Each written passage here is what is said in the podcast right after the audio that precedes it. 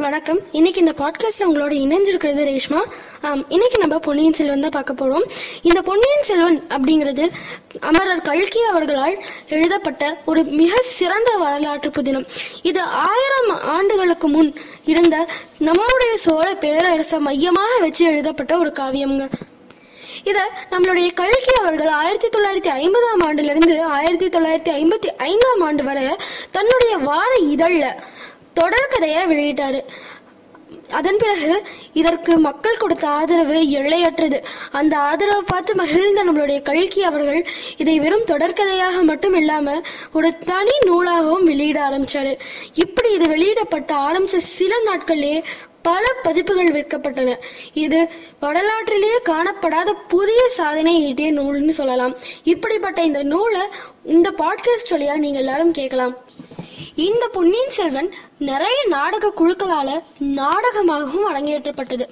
இந்த புதினத்தை புதுவெள்ளம் சுழற்காற்று கொலைவாள் மணிமகுடம் தியாக சிகரம் இப்படி அஞ்சு பாகங்களா பிரிச்சிருக்காங்க. மொத்தம் முன்னூறுக்கும் மேற்பட்ட அத்தியாயங்கள் கொண்ட நூலுங்க இது. இந்த நூல் நம்மளோட தமிழ் வரலாற்றிலேயே இருக்கக்கூடிய எல்லா வரலாற்று புதினங்களுக்கும் ஒரு முன்னோடியாக இருக்கக்கூடிய ஒரு சால சிறந்த நூல். இந்த நூலோட முடிவுரையில நம்மளுடைய கல்கி அவர்கள் குறிப்பிட்டிருக்கிற மாதிரி விக்ரமன் சாண்டிலியன் இந்த மாதிரி பல பேர் நம்மளுடைய தமிழ் வரலாற்று இருக்கு இல்லையா? அதை வந்து புதினங்களா படிக்கிறதுக்கு நிறைய நிறைய முயற்சிகள் செஞ்சிருக்காங்க. ஆனா இந்த நாள் வரைக்கும் பொன்னியின் செல்வனுக்கு ஈக்குவலா எந்த ஒரு புதினமுமே சிறப்பானதா இல்லை அப்படிங்கிறது மக்கள் பலர்கிட்ட இருக்கக்கூடிய ஒரு பரவலான அபிப்பிராயமா இருக்குது. என்னதான் நம்ம எல்லாருக்கும் இந்த பொன்னியின் செல்வன் கதை ஒரு சோழ சாம்ராஜ்யத்தை மையப்படுத்தி எழுதப்பட்டிருக்குன்னு தெரிஞ்சாலும் யார் இந்த பொன்னியின் செல்வன்? இந்த கேள்வி நம்மளுடைய மனதுல நிச்சயமா இருக்கும். இந்த கேள்விக்கான விடை ஒண்ணுதாங்க. இந்த பொன்னியின் செல்வன் அப்படிங்கிறவரு ராஜராஜ சோழனா நம்ம புகழ்ந்துட்டு இருக்கோமே. அந்த அருள்மொழிவர்மனுடைய புனை பெயர் இந்த அருள்மொழிவர்மரை நம்ம தஞ்சை கல்வெட்டுகள்ல ராஜகேசரிவர்மன் மும்முடி சோழதேவன் இப்படி பல பெயர்கள் கொண்டு காண முடியுது.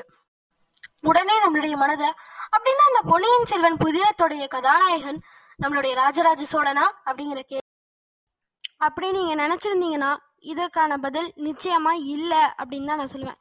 ஏன்னா இந்த கதையினுடைய கதாநாயகன் வானர் குலத்தவரின் வீரன் வல்லவராயன் வந்தியத்தேவன் அவன் தான் இவர் யாரு அப்படின்னு நீங்க கேட்டீங்கன்னா இவர் நம்மளுடைய குந்தவை பிராட்டியார் அதாவது அருள்மொழிவர்மனின் அக்காவாகிய குந்தவை பிராட்டியாரின் கணவர்.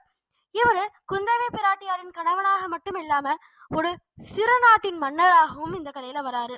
இப்படி இந்த பொன்னியின் செல்வன் கதையில இன்னும் பல கதாபாத்திரங்கள் இருக்கிறாங்க. அந்த கதாபாத்திரங்களும் இதற்கான அத்தியாயங்கள் இதை பத்தினது எல்லாமே நம்ம அடுத்த பாட்காஸ்ட்ல நீங்க கண்டிப்பா கேட்கலாம். இதுல நான் உங்களுக்கு பொன்னியின் செல்வன் அப்படிங்கிறது பற்றின ஒரு பேசிக் இன்ட்ரோ நான் கொடுத்துருக்கேன் நம்புறேன். கண்டிப்பாக நீங்கள் இதை தொடர்ந்து கேட்பீங்கங்கிற நம்பிக்கை எனக்கு இருக்கு. தேங்க்யூ ஃபார் வாட்சிங் நன்றி வணக்கம்.